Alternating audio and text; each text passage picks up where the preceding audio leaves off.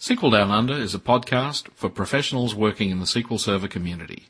SQL Server is a trademark of Microsoft Corporation. Opinions expressed during the podcast are individual opinions and may not reflect the opinions of SQL Down Under or of Microsoft Corporation. Introducing show number 27 with guest David Campbell.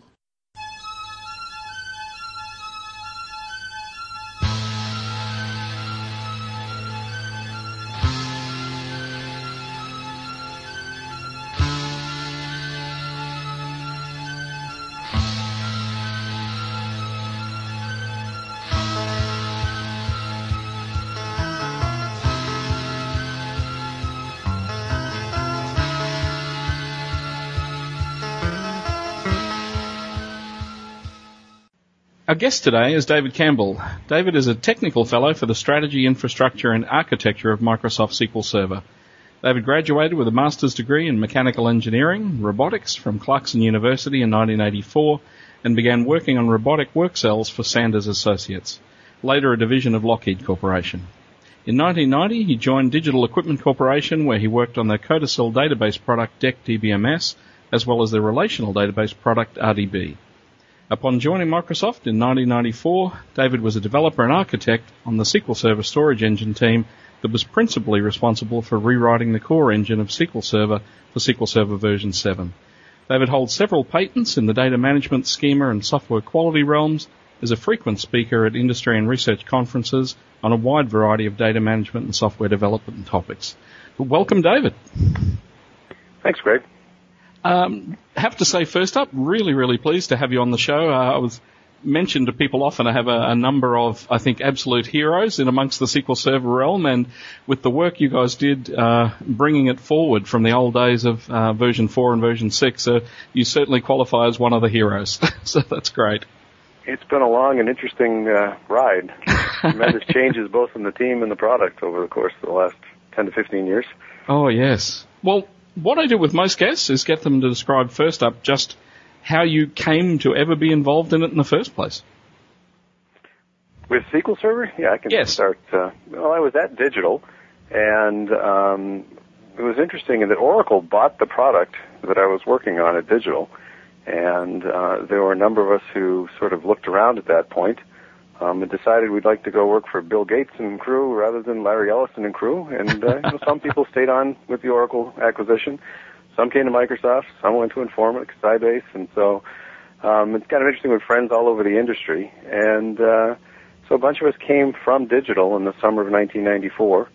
Um, and as you probably know, others came from IBM, and some came later, and some from Oracle and Sybase. So a bunch of folks came together and uh, we sort of remade SQL Server. It's been an interesting and fun time. Indeed. The I suppose the, the, the big change originally was the change to SQL Server 7. Mm-hmm. Yeah, that was a major um, architectural change, obviously. And I think uh, well, some people know the story at this point, but uh, there was a team um, that had come in and they were starting to work on a query processor from a clean sheet of paper. So they basically started uh, from the ground up. And I was working on the storage engine team with a bunch of other folks. And when we started uh, thinking about the next version of SQL Server after SQL 6.5, uh, the thing that we were getting beaten up on in the market was row level locking. And that's a feature that Oracle yeah. had that uh, the Sybase, you know, sort of code uh, generation that we come from um, did not. And so we looked at putting row level locking in the Sybase architecture and uh, it was very, very difficult because the entire Sybase architecture is predicated on page locking, the whole entire yeah. recovery subsystem, um, and uh, it was uh, quite a challenge. So we did put together a design, but had to make a number of compromises uh, to design the thing on paper, and we're sort of struggling with how we were going to pull this off, and ultimately came to the conclusion that the, that architecture did not have a lot of headroom. So even if we could shoehorn in row level locking, uh, in five years, given you know where things are at, the product really wouldn't be relevant. So it was a, a gut wrenching decision, but ultimately one that paid off. Yes, indeed. And I suppose one of the challenges whenever you do that sort of rewrite is uh, that there will no doubt have been behaviours in the previous product that don't necessarily match the documentation. And Mhm. you always run that chance that as you move forward, even though you might make it work the way it's supposed to, you you may break a whole lot of things. Uh, you're absolutely right. Uh, and there's a couple of great examples, which I think you probably already know, given the, the way you asked the question. But um, and I'll give a little bit of a little bit under, underneath the hood kind of look at this. Um, this uh, Sybase, I think, did a great job designing uh, the database system that they did for, say, the mid to late 80s. But by the mid 90s, things had advanced so far um, that it was beginning to show its age. And every page in the Sybase table was linked together with a you know a doubly linked list on the Yeah. next page and the previous page. And so the only way you could reliably scan a table um, was to you know, read a page and then find out what the next page was. And so you couldn't do deep read ahead um, to do really really uh, you know efficient I/O. Yeah. And um, the other challenge was that the Sybase page size was only two kilobytes, um, which is a, a great choice if you're doing page locking, so you don't overlock. Yeah. Um, but it's not a very good choice, you know, as uh, processors became more efficient and, and disks didn't relatively. So um, one of the things we did was we actually changed the on-disk format, which is another big jump, but we optimized um, how we actually uh, allocated pages and kept track of them such that we could do scans without having to follow the page pointers. So here's where, you know, answer your question.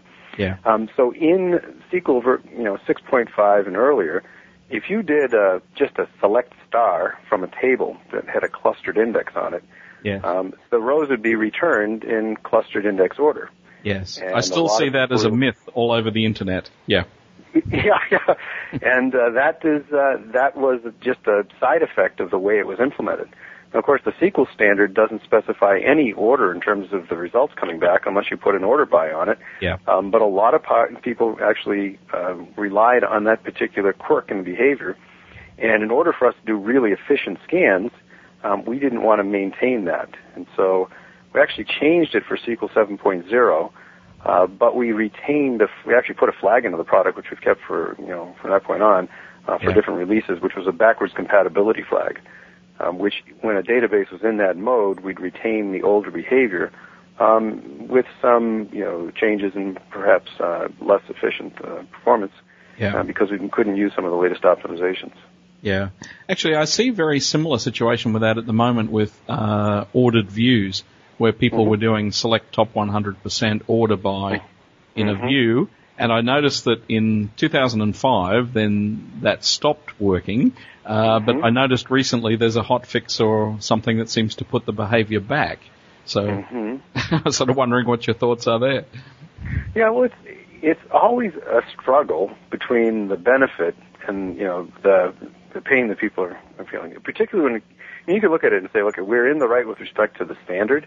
Yeah. Um, but if there are a bunch of people relying on the behavior, um, then you may want to go put it back. Now, the the thing that we felt when we made that decision for 7.0 um, was that the potential benefits were so great um, that we wanted to make that be the default behavior.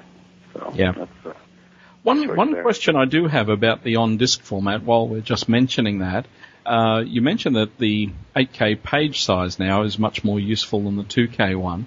The the whole concept of mixed extents still Mm-hmm. seems a little strange to me, given the size of disks and and objects. Mhm. Oh, that's a, another great question. So, um, when we were doing the work on SQL 7.0, uh, we felt at some point that we might use uh, the engine to um, basically serve as a, the engine for access at some point, or an alternate engine for access. And Yeah. um, one of the things that we wanted was the ability to place a database on a floppy disk, and the standard floppy disk size at that point was 1.4 megabytes. Oh yes. And um, if you go way back to 6.0 and 6.5, you also remember that um, the the database was actually databases were implemented. It had a simple file system built on top of files, really. So you had the segments and such. Yeah. Um, and so the other thing we did in 7.0 was to try to separate it such that we could just attach databases um, without having to allocate them within the storage pool um, in the in the way that the previous releases had done. So those changes came ar- about in including mixed extents to make small tables more efficient. So mixed extents allows us, you know, small tables uh, to consume only a single 8K page instead of a full 64 kilobyte extent if can only contain a few rows. Does it add a level of complexity? Um, It does add a, a little complexity into the code, um, but it's at the point where actually, in fact, we optimize it out in some point. So if, if we are creating an index or doing select into in a case where we know that we're going to have more than 64 kilobytes, um, we just start out with extent allocations. Um, and that, you know, the knowledge of that is pretty much localized within the allocation manager. So. Yeah, that's great. Well, moving forward, of course, this is the first of the shows where we're discussing uh, SQL to Server 2008 in some depth. The probably the biggest change that most people have noticed uh, so far has been in the CTP process and how you're building the product. Yeah, that's a that was a, a major change after we had shipped SQL Server 2005. And uh, you know, if I just kind of go back and run through history quickly from the perspective of developing the product. Yeah. Um, when we first came and started working on the product, there, the team was actually very small. And um, if we had an issue, we could walk across the hall and talk to somebody and kind of work things out real time. um, but as the scope of the product grew and became more complex, and the scope of the team grew, um, we had to basically factor things both in the code and in the teams and in SQL 2005, we got to the point where we had uh, specific component teams, and fairly large component teams, working on, say, the client access, some folks working on protocols, the query processor, storage engine, and such. And we had a process whereby each team working on a feature um, had a process that they would follow in terms of writing a specification, writing a test plan, reviewing the test plan, um, and getting it all going before they check things into the to the code management system. Yeah. And the challenge that we had was that this was a serial process. So um, we design a feature, kind of get together, and then the storage engine guys might start first, and they would do their work. They'd write their spec, they'd run their test, get the test to run, they'd check it in. And several weeks later, the query processor guys would pick it up and they'd start working on it. And uh, of course, they'd realize, hey, this interface is not quite right. So go back and negotiate with the storage engine guys, who of course had moved on to something else at that point. and so um, this really took a lot of back and forth and wasn't very efficient.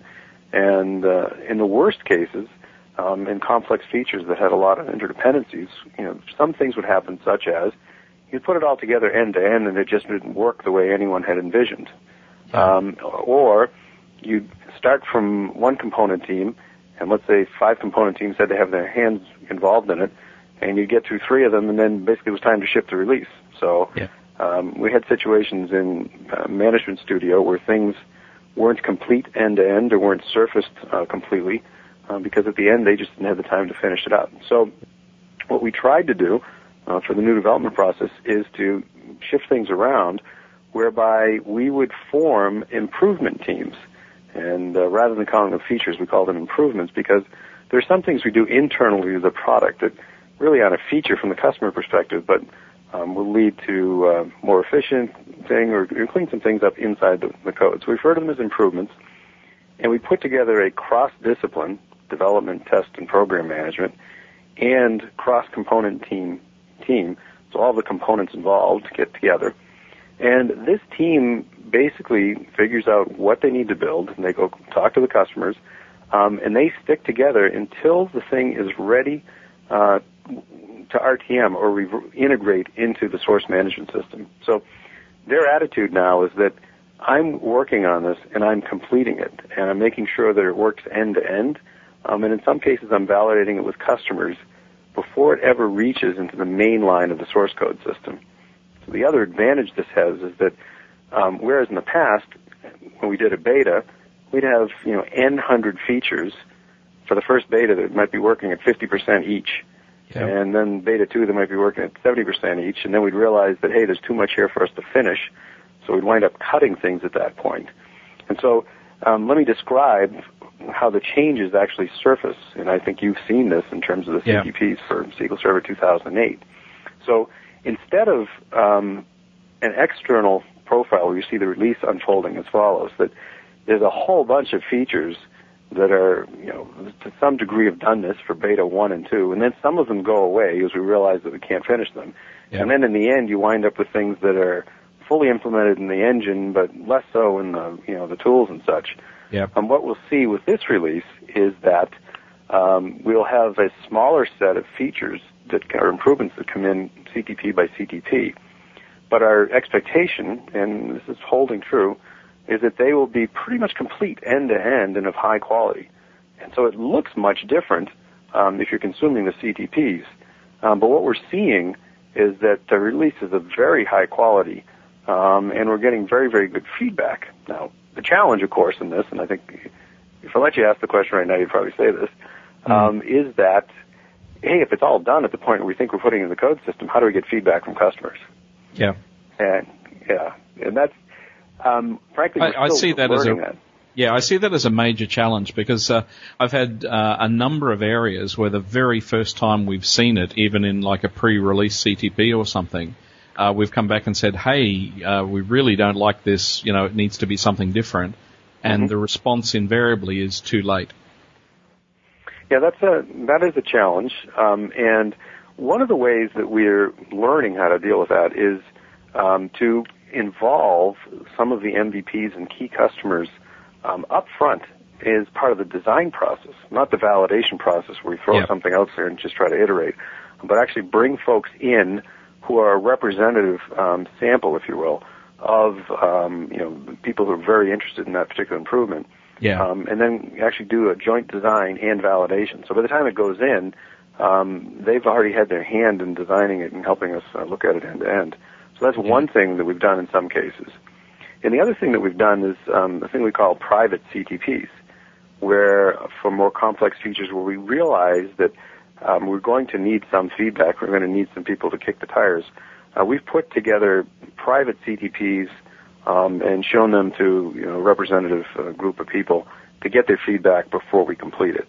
And yeah. so these things we sort of recognized the need and started to work those processes um, during the course of the development SQL Server 2008. I think those will refine that um, for subsequent releases. Yeah, I, I, I certainly see that as one of the challenges. I think the other thing that I, I'm finding a little bit continuity wise is that, for example, I had things with uh, the way some of the CLR integration was done, and we sort of talked at length with the previous product manager but then by the time it got into this cycle, it was then a different product manager. Mm-hmm. And the very first chance we saw what was done, we've talked to him and he's gone, oh, great idea. but it was almost like all of those previous discussions with the other person didn't ever happen. And so mm-hmm. I, I, think there's also that challenge of, uh, whether you have the continuity across versions of the people heading up the different areas. Mm-hmm. As, yeah, some of that uh, um, honestly, the the process was up until this release uh, focused on people and people centric, and yeah. you have the right relationship, and you know, is it in that person's head? Um, as we've gotten a little bit more formal, one of the things that we're looking at is how do we gather requirements and how do we thoughtfully go through them, and in particular. Um, how do we ensure that we are finishing and following through on things um, release after release? Now, there's one interesting thing about SQL Server 2008, if I take the engine as an example. Yeah. Um, because we looked at it more in terms of, uh, we were more thoughtful up front about what the market needed and what we needed to finish. Now, we can say we can get better at that. Some things did fall in the cracks. Um, yeah. Things that people had been asking for for a number of releases. Um, this was the time in this release where we got them done and got them done well. So for example, separate date and time is something people oh, have been yes. asking for for a long, long time, and that one's in there. Um, the merge or upsert uh, yeah. statement, which people have been asking for a long, long time, we wanted to do, we got that one yeah. in there. So there are a number of things like that, um, which you know may or may not have happened um, because the, in previous releases it relied on, relied on the force or will of one particular individual to do it or not do it. So. Yeah, indeed. Yeah, no, that's. I think uh, the other, only other two comments I've had about the new process, which overall I, would have to agree, uh, the the quality of what's come out has been much much higher than in previous ones. The the other one is how do you deal with dependencies then? If all these things are built in different trees or branches of the code. Mm-hmm Mm-hmm. Does that mean you can't really easily take a dependency on one in another? Hmm, that's a great, great question. Um, that's one of the things that we knew would be an issue when we designed the process. Yeah. And it's actually, you know, if I get underneath the covers, that's one of the reasons why we came up with this notion of an improvement versus a feature. And we're actually conscious of the dependencies. And we refer to an improvement as, you know, sometimes people call it an engineering transaction. Yeah. And the way you think about that is it's something that goes into the product um, that might be in support of several other improvements. Um, and, but we believe anytime we finish one of those, we can ship with that in the product. We're never in a situation where we feel like we have to back one of those out. Yeah. So if we had a case where we had, you know, three features or improvements that had interdependencies, we'd try to factor out, um, you know, what sort of changes or what set of changes serve the others and need to happen first. And we would do those as a separate improvement that you would never see. Um, but if we had to stop and ship the product at that point, we could. Um, Yeah. And then, you know, subsequently do the, the others that are dependent on it. Yeah, that's great.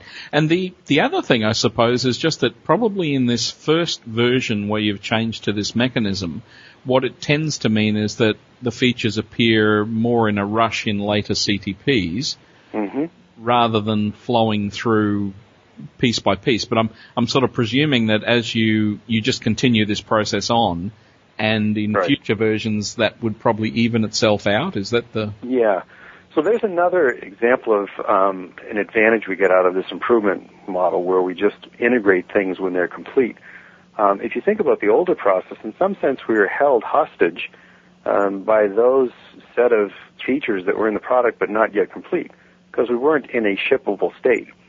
But if we're only incorporating things that are clean and complete, anytime we get to a point, you know, this is uh, of course taken to its extreme, but yeah, um, sort of mindset is that anytime we have the product at a point where we think we've got the right value proposition, we can kind of stop at that point, finish it off, do the final refinement, final test passes, and ship it.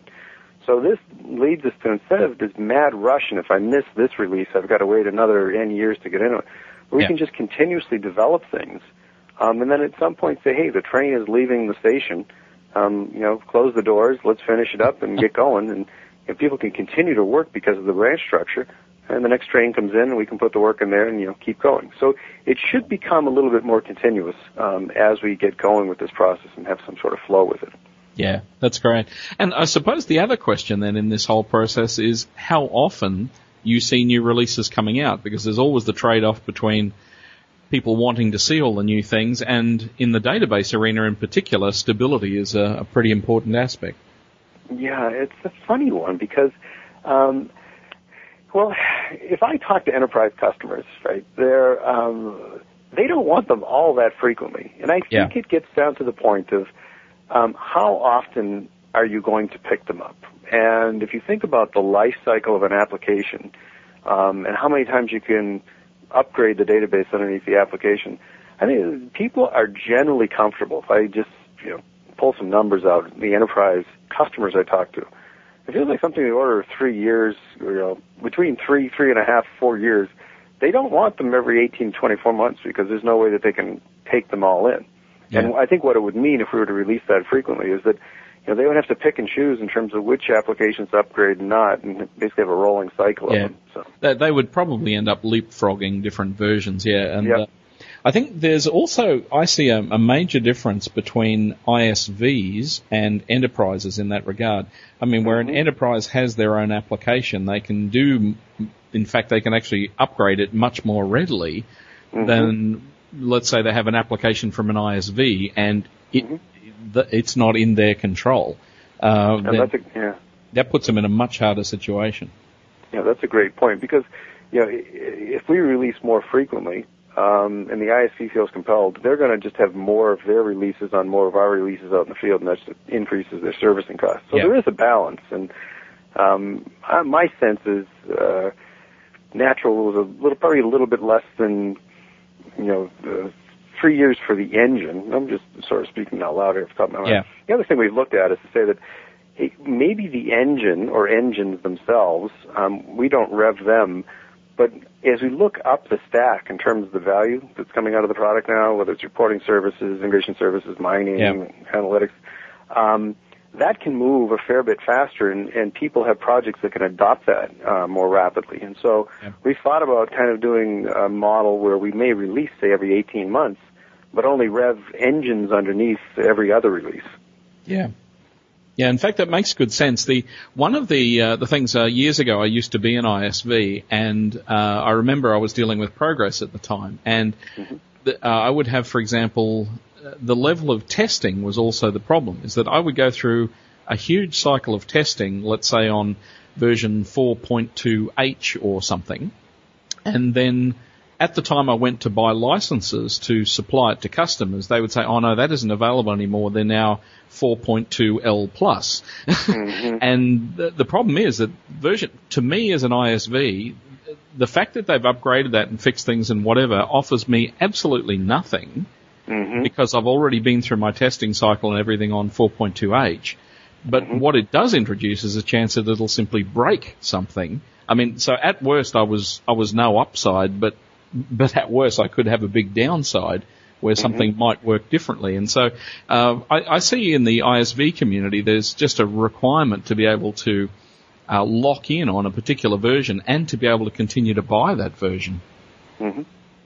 Yeah, no, it's a it's a balance and it's a challenge, and um, so there's, there's things that pull people forward and things that hold people back. You know, every time we release. Yeah, indeed. The so overall though, the response to the new mechanism has has been pretty positive. Yeah, I mean, I, I can talk about it from inside the building and from outside yep. the building. So, I think inside the building was interesting, and that um, the people who designed the process uh, felt that really the the big wins were going to come in the end. Um, yeah. Rather than just scrambling and cutting and pulling our hair out trying to get stuff to land, um, where we felt you know we could get into a rhythm um, and have things just actually come together quite nicely. And we're at the point uh, in the product right now where we're seeing that, and you know things are looking very good. Uh, now there's a startup cost where people were trying to figure out the roles and what it really meant, and yeah. Um, so there was a lot of stress on the team um, as we went through that. But you know, by and large, we're through that, and I think you know, we'll refine the process a little bit going forward. But uh, people are really starting to see the value inside the building, and I think. Yeah. As we get and build this muscle, that'll just uh, you know result in a better product uh, for the customers. Yeah. The outside, other... you know, yeah, the things you've seen are sort of the other challenge, right? That it, yeah. the profile looks a lot differently. We've got to figure out how to refine how we incorporate uh, design feedback um, throughout the process. Actually, there's a third group of people I'm interested in there, uh, how they relate to would be your people who look at, say, competitive things, who I'm presuming you must have some feedback or pressure that comes back and says, we just must have this feature. Yeah, actually the new process um, was designed with that in mind, um, and it actually has helped us there. So I won't name the feature, but yes. um, there's a feature that we have in SQL Server 2008 that um, in the mid-cycle of SQL Server 2005, we recognized that trends, both in the industry and, and competitive trends, yeah. uh, meant that we really needed that feature. And we set a team off to go design it, and we scoped it. And it, if there weren't so many other things going on in landing SQL Server 2005, we could have gotten it done. So, uh, but we just could not uh, deal with that additional complexity and additional scope yeah. at that point. So in the new process, the way this would have worked is we actually have a queue of improvements. And rather than start, you know, 400 things from the beginning of the release, um, we only keep in flight and actively work those things that we can, you know, end to end. So yeah. if this same situation arises, we can take a look at it. Um, hey, we need to respond competitively. We can design something, pop it up to the head of the queue, and just get it working and, and run it through quite naturally. So it yeah. really allows us to be much more agile in that regard. Yeah, that's good. Because I was wondering, the whole process seemed to make good sense to me in terms of you could just pick a release date and then whatever was complete by that release date, if there's enough value proposition, you could just go. But I was wondering if there are just some things that you would think we simply can't ship without this thing. Oh yeah. Yeah, there will be those things. They're the must-haves in the release, but yeah. um, our ability to react and respond mid-flight is so much better now. Yeah, that's great. Well, listen, that's a good point. We might take a break there, and then we'll come back and talk about what you're most looking forward to in 2008. That sounds great, Greg.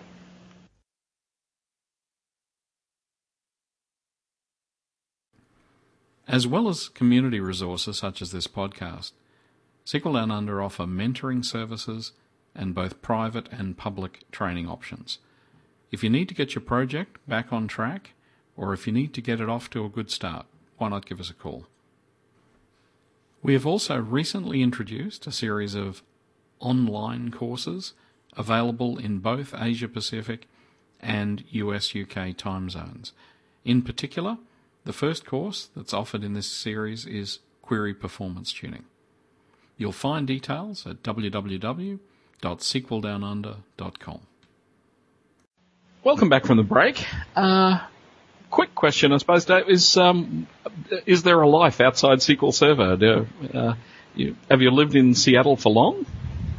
Ah, yeah. No, there is a life outside SQL Server. I've been um, out in Seattle, as I said, since '94, and uh, my wife and I moved out here, and our kids were four and five years old, so they're pretty young. And yeah. um, there's a point right now where actually yesterday morning I dropped off my oldest to go back to college, and my youngest son Eric, uh, he's accepted the college, so he's heading off here next year. So I guess the the next step for Marcia and I is to figure out uh, what we'll do next year is empty nesters. Oh, empty nesters. So are there any specific uh, hobbies or interests or?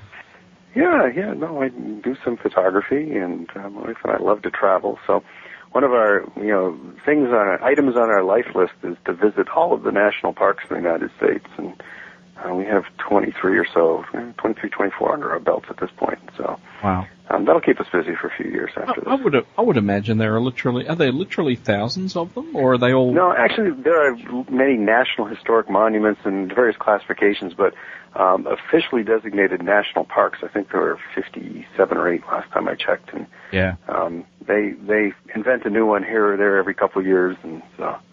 Yeah, well, certainly if, that'll keep us busy. if if you ever run out of them, we we have a large number of them in Australia.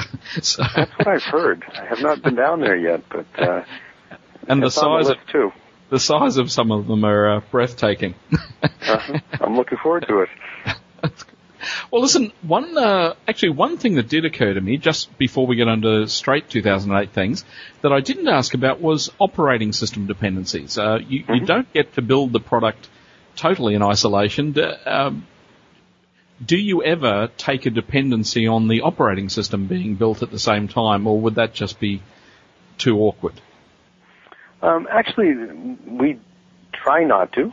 Um, and the, the challenge we have is the same challenge you'd have as an ISV in the sense that um, we need to. We have people who will upgrade the database, but they'll have uh, you know the last version of the operating system. Yeah. Um, and so we have to be very careful in terms of uh, what features we can take dependencies on and not. And uh, they have to be fairly well deployed before we can, or of significant value that we'd uh, want to say that we'll uh, prereq a particular operating system to take it. But the interesting thing is, um, you know, as the operating systems have evolved, um, we certainly make use of uh, new capabilities. So, so, Yeah. um, know, things like scatter, gather, I/O, um, a great async I/O model um, that we've gotten from Yeah. NTFS, and some of the And security features of last Actually, sparse sparse files, I think, is uh, I think database snapshots is a significant addition. Yep. so. Yep. Exactly. And also, I suppose that technology, which uh, when talking to Paul Randal and so on, it, it seems to be used in a number of other areas too, not just in the snapshot itself. hmm Yep. That's, so I suppose with 2008, then, what, what are the things, you, you think are the, the real story with 2008? The real story. Actually, oh, maybe, what level do I start? Um, here's the interesting thing for me, as Yeah. someone who's worked on the product for a long time, is that uh, when we came, I tell people that you know, in some sense Microsoft was number five or six in a three-horse race. And uh, I tell people kiddingly inside Microsoft that um, when I started here, I, people say, "What do you work on?" SQL Server, and they look at me like, "What's that?" Uh, Yeah. Now there are very few people on Microsoft who don't know what SQL Server is, and very few people around the industry that don't. So um, we've come a long way. But to be honest, uh, for the first few releases, uh, we were chasing taillights of the Yeah. leaders, and so we pretty much knew what we needed to do.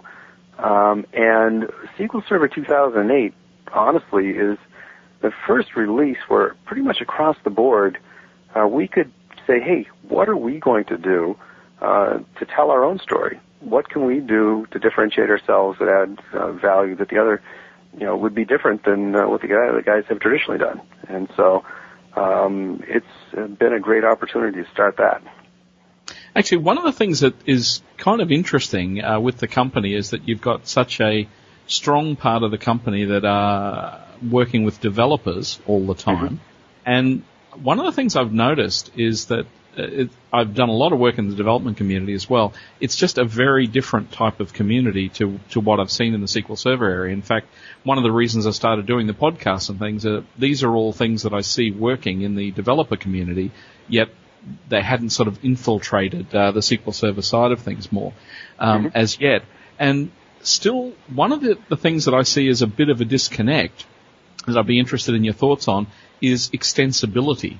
Because mm-hmm. uh, if I I see, I would have thought Microsoft had a, a, a major chance to have a much much stronger extensibility story than anybody else, uh, g- given the developer side of the company and all the focus as well.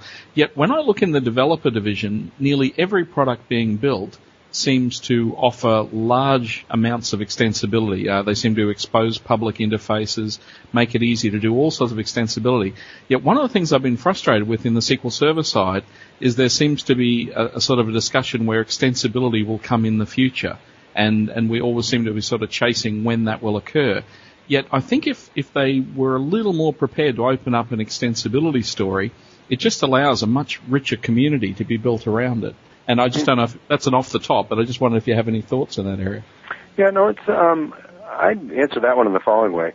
When we did the SQL CLR integration for SQL Server 2005, um, yep. it was a tremendous amount of work. Uh, it was very good work, and in some sense, I see that as a down payment, um, and we haven't fully realized the the value from that. So.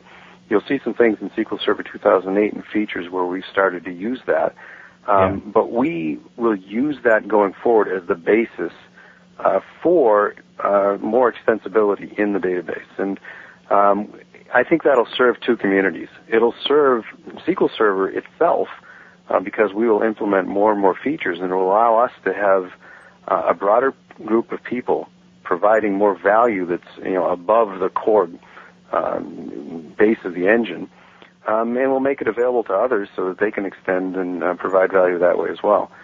Interesting note, um, I was looking through your website or before you called this evening yeah. and noticed that you'd done an, an interview with Jim Gray uh, sometime yes. in the past. And Jim was always sort of whacking me upside the head saying, you guys are nuts because this SQL CLR stuff is amazing and you're not even telling the story. And, uh, you know, he was right. And as we talk to more and more people in say the scientific or you know bioinformatic or other communities, um, once they get in there and realize what can be done, uh, they're just blown away. And I think you know part of it is us telling the story, and in some sense completing the story. And we moved the dial there for SQL Server 2008, and uh, we're in discussions right now about how to do that more aggressively going forward. Yeah. It, look, it is one I'd love to see because even when I go to sessions, say for example, I went to uh, one on the um, declarative management things, and mm-hmm. immediately they say, "Here's a list of facets," and I'm, I, fall, I find I'm always the one in the room putting my hand up saying, "How do I? Can I build one of those facets?" And they go, uh, no. yeah. and, uh, and, and, and it, it's like it, it's not, it, and yet I think internally, cl- clearly they will have well-defined interfaces, they'll have all of the things that would be required to allow you to do that. Mm-hmm and the SQL CLR mechanisms and everything in there would again provide the right basis for that. But it's the whole, it always, to me, it always sort of strikes me that the thinking is always down the track in, in that sort of regard. Uh, where it often strikes me that version one of a product is when there's the biggest holes in it, and if you have the chance for extensibility, everybody can rush in and help fill the holes. Uh, yeah, I agree. I agree with mm. that in principle. I think one of yeah. the challenges that we have, you know, that's a little bit peculiar to the database space, um, is that there are, we'll take, you know, query processing. There are yeah. inherent nonlinearities in the sense that um, slightest little things will perturb the optimizer and make the difference between having a query run in a half a second and run in five minutes. And, oh yes. um, if we offer extensibility, we also have to make sure that we can offer extensibility around how you would describe the extensions in a way that the optimizer can reason over them. And um, in the declarative management framework case, I think it's more, uh, you know, we can architect it for extensibility, and but then how do we constrain it um, such that we know that all the policies will converge and be consistent? And uh, yep. so, in some cases, I think, uh, given the nature that people are betting their business on this, um, we would tend to be a little bit more conservative uh, in in do it uh, sort of over the course of a couple of releases rather than make that be the way to fill in the gaps uh, in the first shot. Yeah. Oh, look, no, I, I totally understand that that usually has been the approach.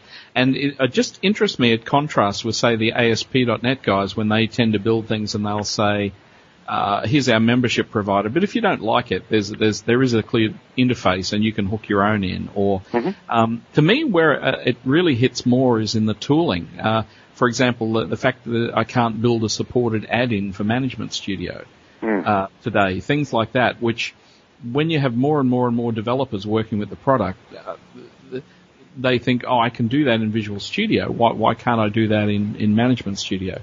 Uh, and the odd part is that what you end up with is invariably is that everybody who does, they still do it, but they do it as hacks instead of doing it in a supported way. Mm. Well, that's interesting feedback. Yeah, in, in the tool space, that is interesting, and uh, we can consider that going forward. Mm. So any, anyway, that, that's a pet one now. But yeah, so look, so 2008, so the big, big picture thing, so you think you're starting to get to a, a leading position rather than always following. Yeah. So let me tell you some of the things I think are pretty cool about this, this release. So the, um, you mentioned one of them already. Uh, the declarative management framework, I think, is uh, going to be very interesting as it you know plays out over the course of several releases. And yeah. um, and there's another piece that the entity framework, and what I would typically do when I talk to um, sort of senior folks at companies is, is I, will start describing one or the other, and I can do this in like two minutes. I'll give you the yeah. quick rundown. So in declarative management framework, one way of thinking about it is that you know a lot of people have a lot of SQL servers um, because they're easy to deploy and you know do a great job, and they wind up being surprised that they have so many SQL servers. And even though each SQL server itself is fairly easy to manage, um, when you have a lot of them, uh, it's still a fair bit of work to make sure that everything is configured properly and such. And so imagine you have a thousand SQL servers in your environment. You probably only have five or six classes um, of service in which they fall. You know, there's some under the someone's yeah. desk. You don't really back them up or anything. They're work group solutions, mission critical solutions. So if you could define a policy for each one of those classes, and then rather than having to go around and you know turn knobs to make sure that they were consistent with that policy, if you could just define it um, and then basically bind the policy to it, or when you add a new server and you know which policy is it adhere to. Uh, that's sort of one way of framing the declarative management framework. Um, and ultimately, as you said, you'll be able to you know, write your own policies and compose them and such. Yeah. So that I think is um, you'll see the first glimpse in that in uh, SQL Server 2008, and we'll just build out from there. Um, and the other interesting one is the entity framework, where uh, we uh, I'll describe it this way when we first started working on the product 10 years ago, all of the features or the services that we offered over the data were expressed and built in terms of the logical relational schema, in terms of tables and rows, if you will.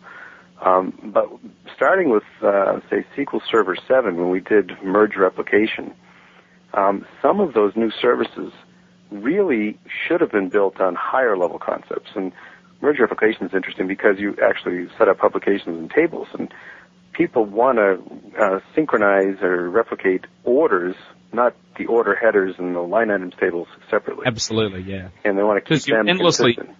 You endlessly also had the question which said, how do I send an order to a stored procedure?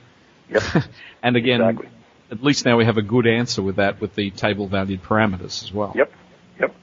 And so the, the and you go off to the next step and you think about designing cubes and analysis services um, we have the UDM, but really you want to build information cubes out of things that make sense to um, the business. So you want to describe orders by region, by quarter, or such, um, and not have to worry about how to do the joins and the tables beneath to form them. Um, same thing with uh, you know doing reporting, and in particular report builder, of an end user uh, reporting tool. So within SQL Server, we wound up with n different ways of describing these things, and uh, and then put that all together, started to put it all together in this release with the entity framework. Um, and in this release, we provided it as a developer feature. But in subsequent releases, you'll actually see SQL Server itself be recast uh, many of the services in terms of these entities. So that those two things are interesting. But here's where I think it gets really interesting: is that we will be able to, um, in the roadmap, sort of tag these entities or the attributes of the entities um, with various characteristics, and then write policies against that. Yeah. So you can imagine things like if I have an entity that's got an attribute uh, whereby say it's a credit card number, it's financially sensitive, so I tag it as financially sensitive. Then I can write policies at some point against financially sensitive attributes and say that any database in which a schema or entity model is installed that has uh, one of these attributes, I can write a policy that says all backups, you know, may be have to be on encrypted media, or all you know, clients that connect to the database must do so over an encrypted channel. And so it becomes very, very interesting we can start to write policies against uh, the model of the data, in fact, in a, the instance level of the data. So um, that will be very, very interesting moving forward. Yeah.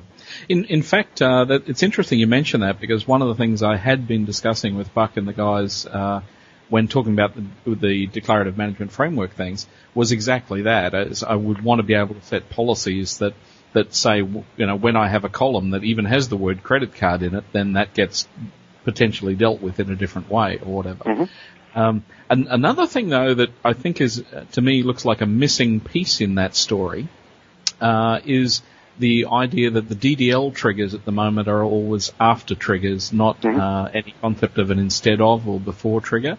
Mm-hmm. Uh, because if I wanted to set a policy that said, for example, uh, you you can't re-index the tables in the middle of the day, mm-hmm. Uh, or things like that, uh, at there are so many things that I can't undo, like create database, for example, in a trigger. Yet, even if I could undo re- redoing the indexing, uh, I wouldn't want to. mm-hmm. and, and, so uh, uh, there seems to be a, a, real need to be able to, in a DDL trigger, to be able to run code instead of what, what's intended. Mm-hmm. Um, another aspect where I see that as sort of fairly powerful is that I, I would like, for example, to be able to just write code in a, a loose format and uh, formatting wise, and then whenever I issue a, a create proc statement, for example, have a trigger that would format it nicely before it put it in the database and or hmm. apply various standards or commenting or automatically put um, my own signature on it or something, or just all sorts of things that if you had the ability to modify it on the fly, like you do with a DML trigger, that'd be kind of powerful. Mm-hmm. Yeah, so I'd describe it if I look at it from the perspective of an architect or someone designing this. I mean, one of the things we start with is you know separation of mechanism and policy, and um, the challenge is if you're trying to do something that is very large and broad, and I think declarative management framework, um, you want to make sure that the architecture has legs and it's something that you can build out over several releases. Um, and then what you try to do in the first release is to get the most, uh, you know, most value with the least amount of change in the product. And so, um, if you look at some of the things right now, it's basically how can you reuse existing mechanism um, and target it and get the model right, um, and then build out that architecture over several releases. And there are examples of where we did that from 7.0 on. So, uh, one example is the online page restore we knew we wanted to do that feature. We made sure the architecture was consistent with that, and we did SQL 7.0. Um, and we didn't write the feature until SQL Server 2005. And that one was kind of under the covers; you didn't see it. But I think you'll see the same sort of thing happen with DMF over the next couple of releases as we yeah. fill it out uh, in a way that's consistent with the architecture and all that it can do. On a on a similar vein, one of, one of the ones uh, that I've noticed that I, I love the move in SQL Server 2005 to doing everything via standard DDL statements ra- mm-hmm. rather than having a dependency on lots of uh, system stored procs.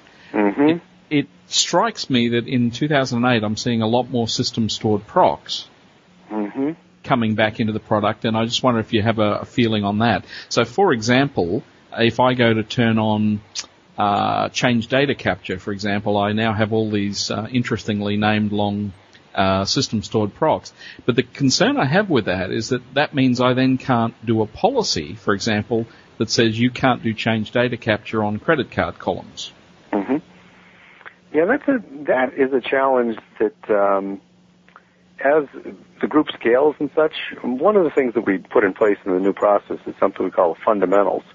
Um, and we have fundamentals around security, fundamentals around naming this and that, and um, that's something that you know, we will refine going forward to make sure that, and the, the state that we found ourselves in was uh, in the Sybase heritage, everything was stored procs. And then we started to add more things into, you know, formal DDL.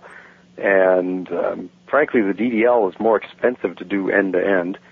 And um, again, it gets back to there might have been one person before who was the guy pushing to move everything into DDL, and um, so this is something that needs to be captured going forward in one of our fundamentals and make sure that we're just looking after it um, as a matter of process rather than a matter of one one person's uh, Yeah. will to do it.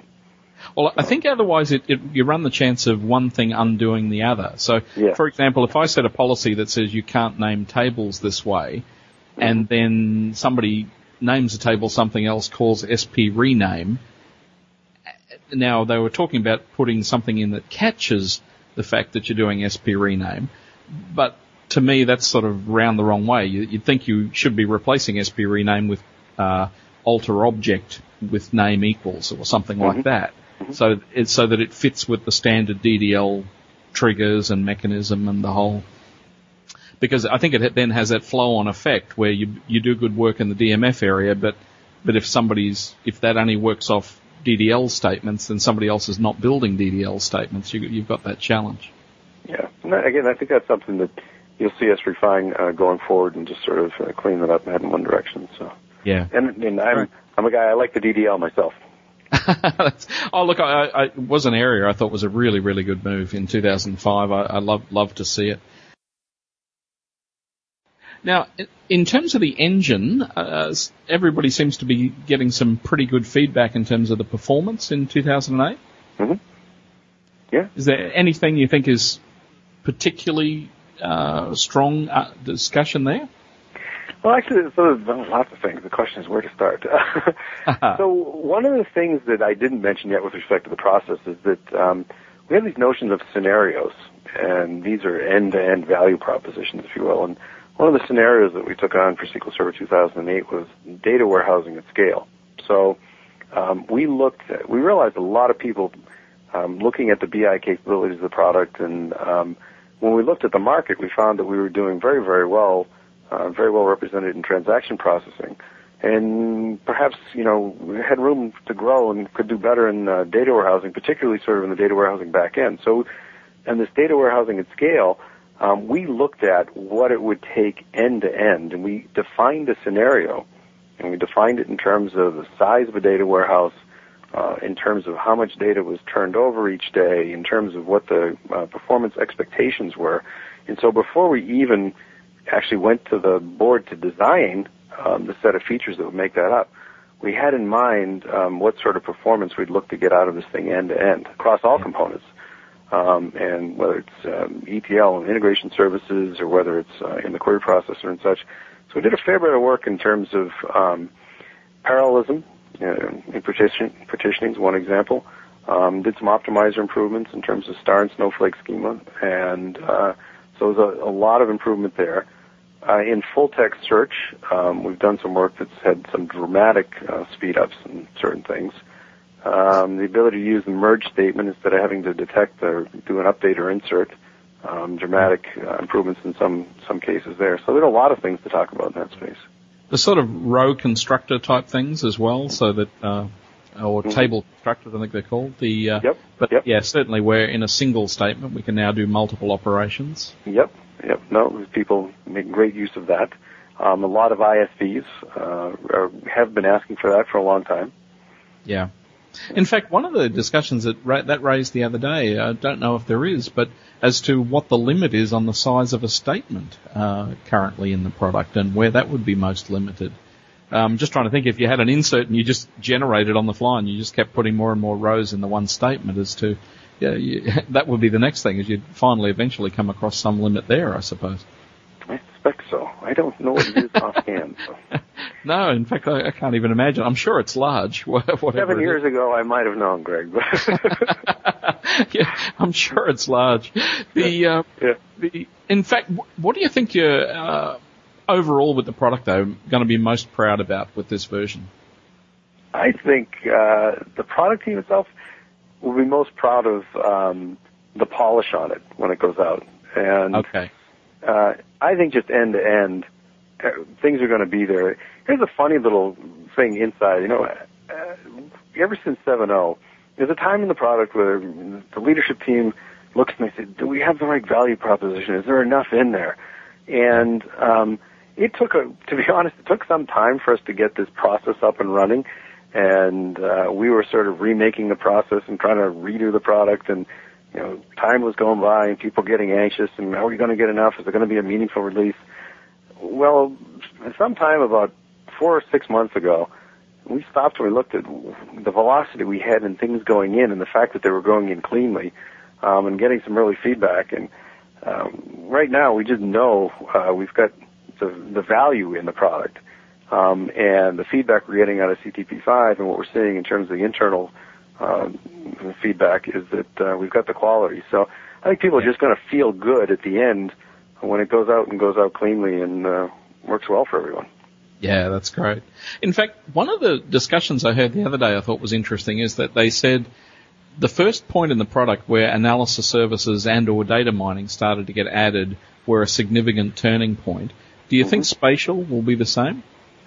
Spatial has been really interesting in that um, Ed Katibah is the, the PM on spatial, and I hired him two years ago to come in and start working on that. And he uh, has been doing spatial stuff in and around databases for maybe 20 years or so. And um, he walked into my office a couple months ago, and he was kind of scratching his head.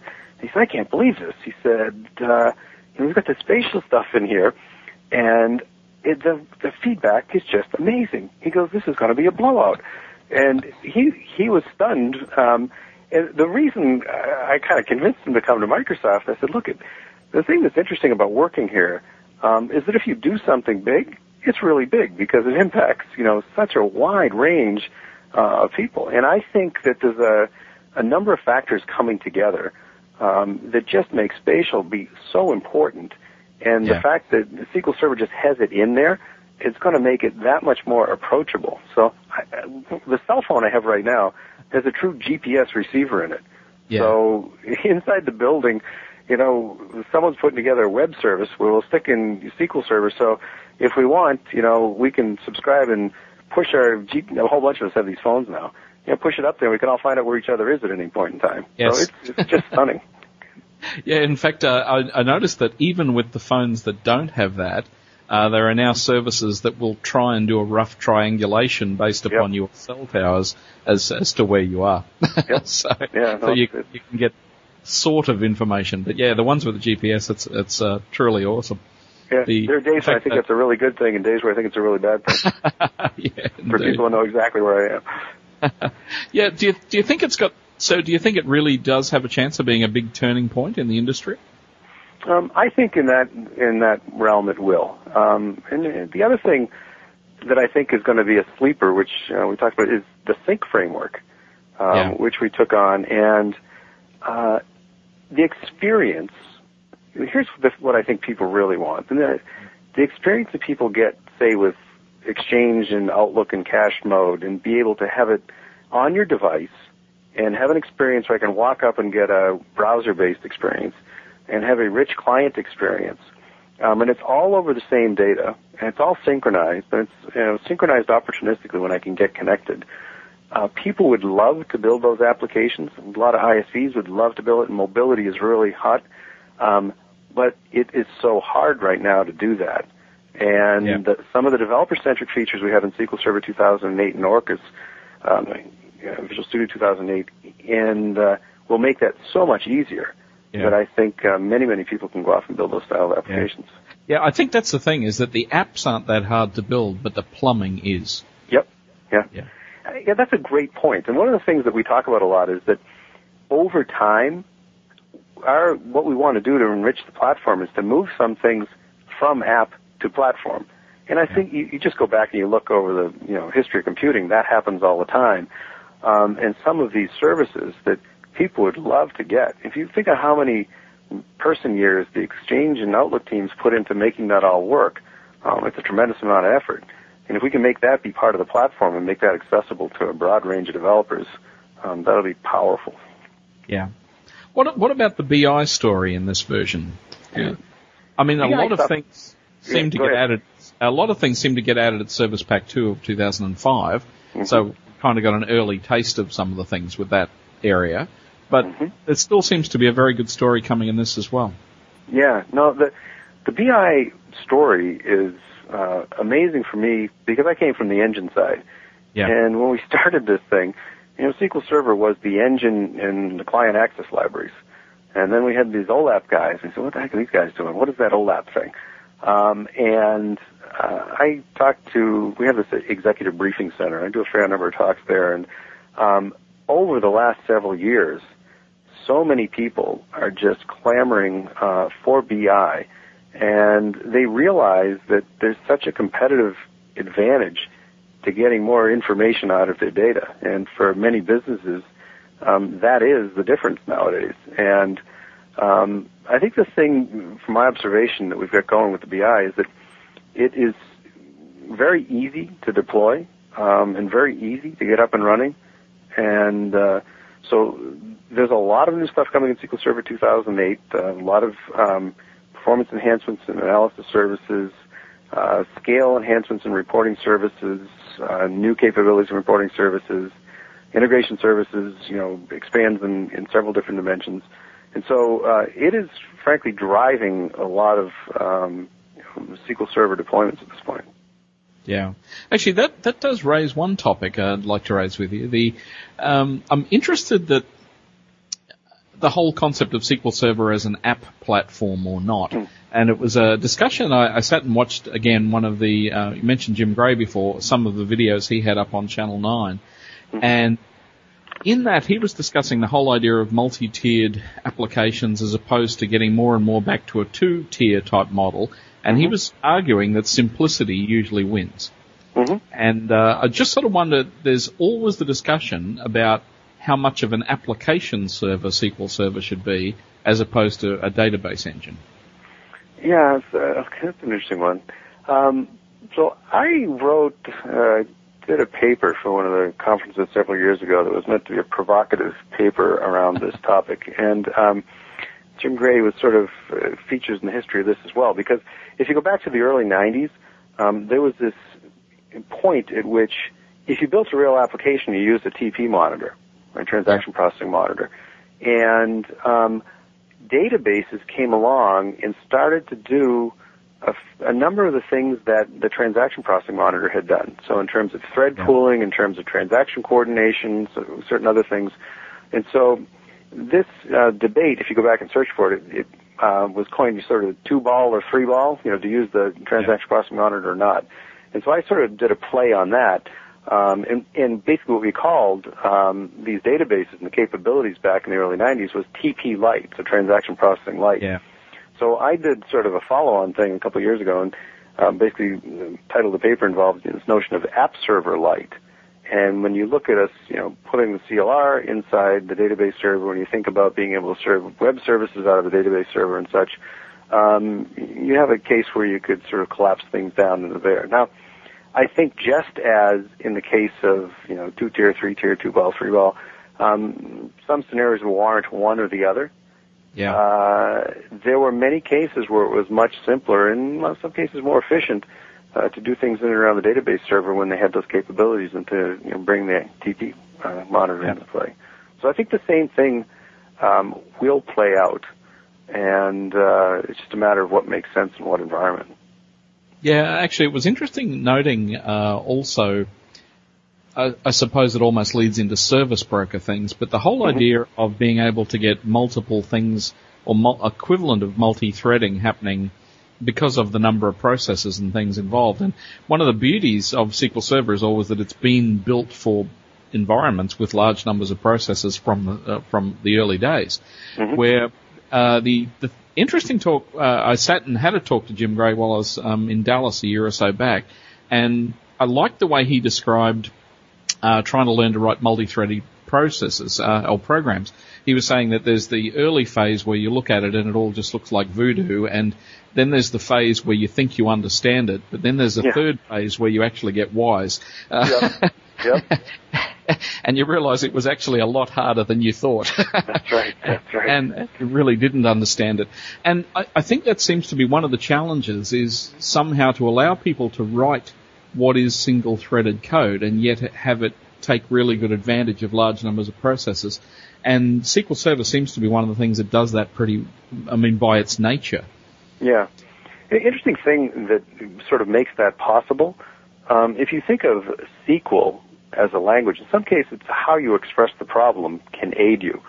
So SQL as a declarative language, I express what I want in terms of a query and you know an answer, and um, it's at a level that allows the underlying machinery to factor and parallelize um, and basically marry up the resources and do all of the magic underneath the covers.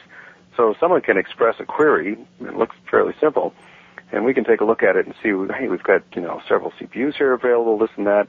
Refactor the query, parallelize it, you know, coordinate the results, um, and if you were to express it at a lower level, we may not be able to do that, you know, refactoring and decomposition. And so mm. part of it's, you know, where do you, how do you capture it?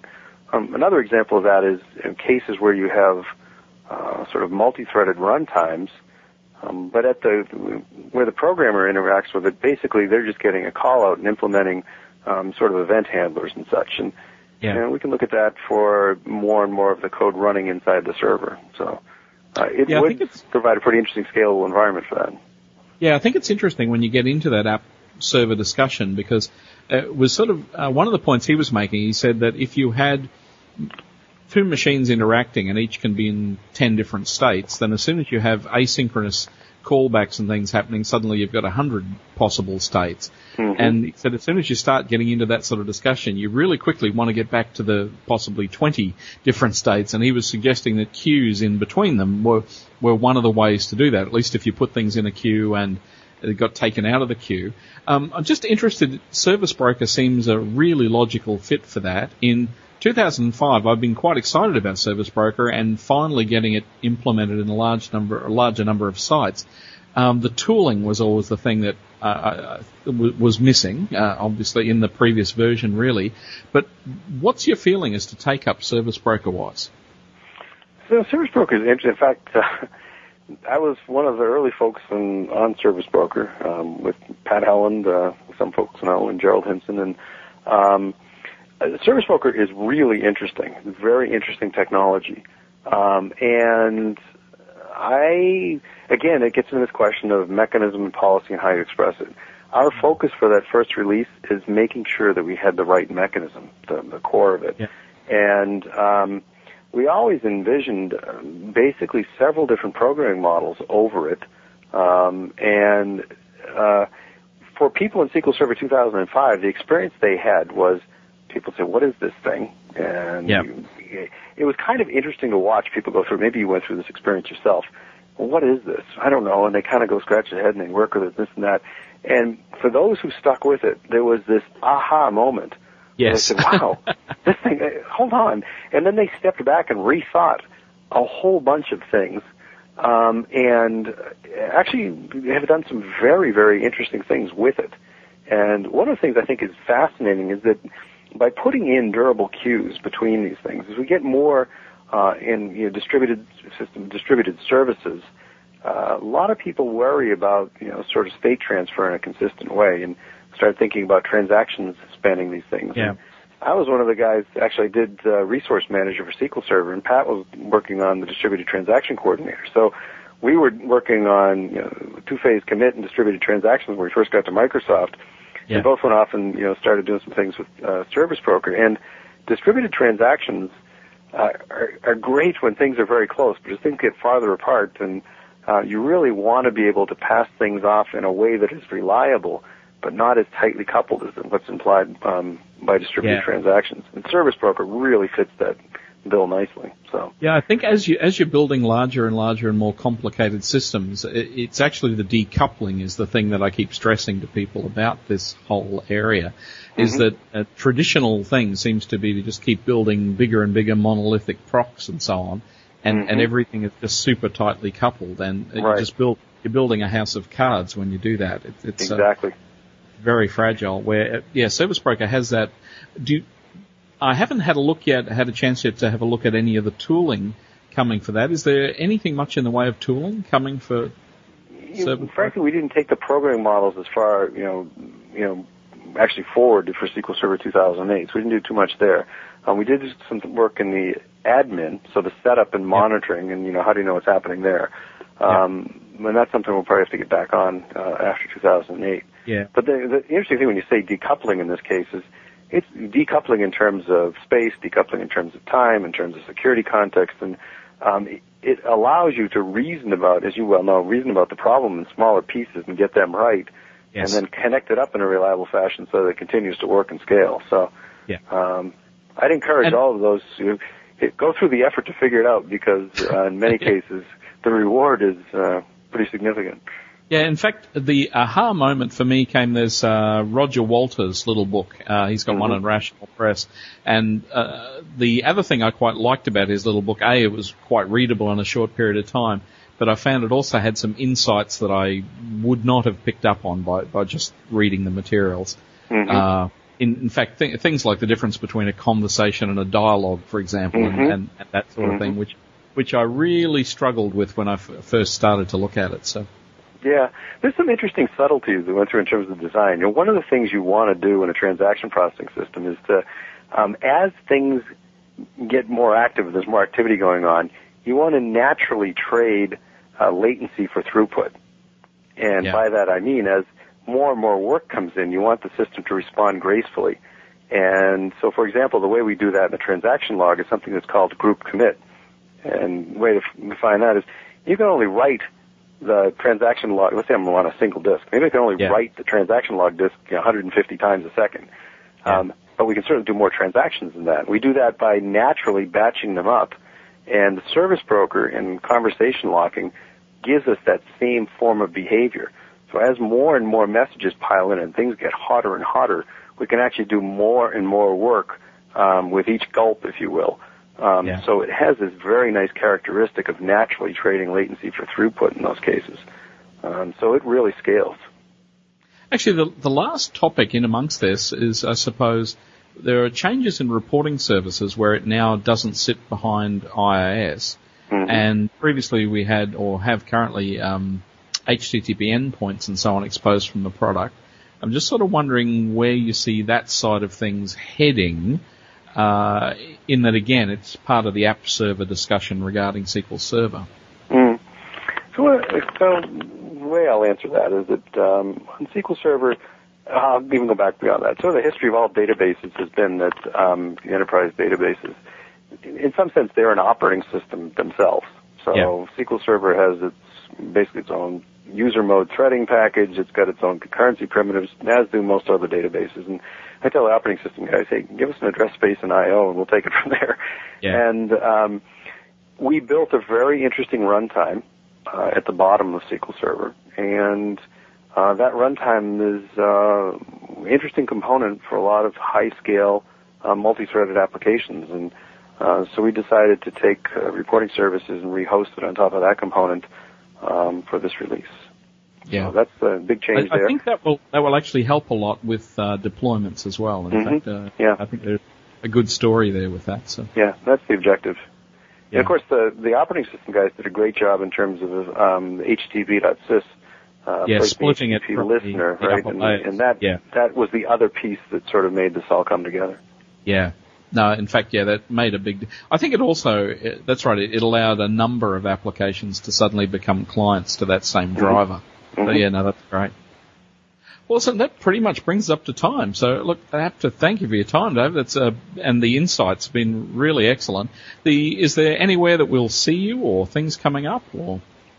Well, um, I haven't headed down doing a bunch of stuff. I think I'll pop up and get out on the road a bit during the launch activities in the next couple of months. And um, I know we have a lot of worldwide launches. I've never been Yeah. south of the equator, so uh, maybe I'll head down your way. Come That's right. That'd be that'd be great. That'd be great. Yeah, I was going to yeah. say we have uh, what, an outstanding event. We have is in October. There's uh, we're out at Wagga Wagga. We have an, uh, a SQL Down Under Code Camp for the whole weekend. So if you ever really want to see the the outer part of the country, it's uh, it's in the middle of nowhere and it's sequel people for the whole weekend. Yeah. So that sounds like fun. How's the weather in October? Ah, it's warm. Okay. warm. But listen, so thank you again for your time, David. It's been absolutely excellent. Oh, my pleasure, Greg. Good chatting with you. Uh, All right. Bye bye.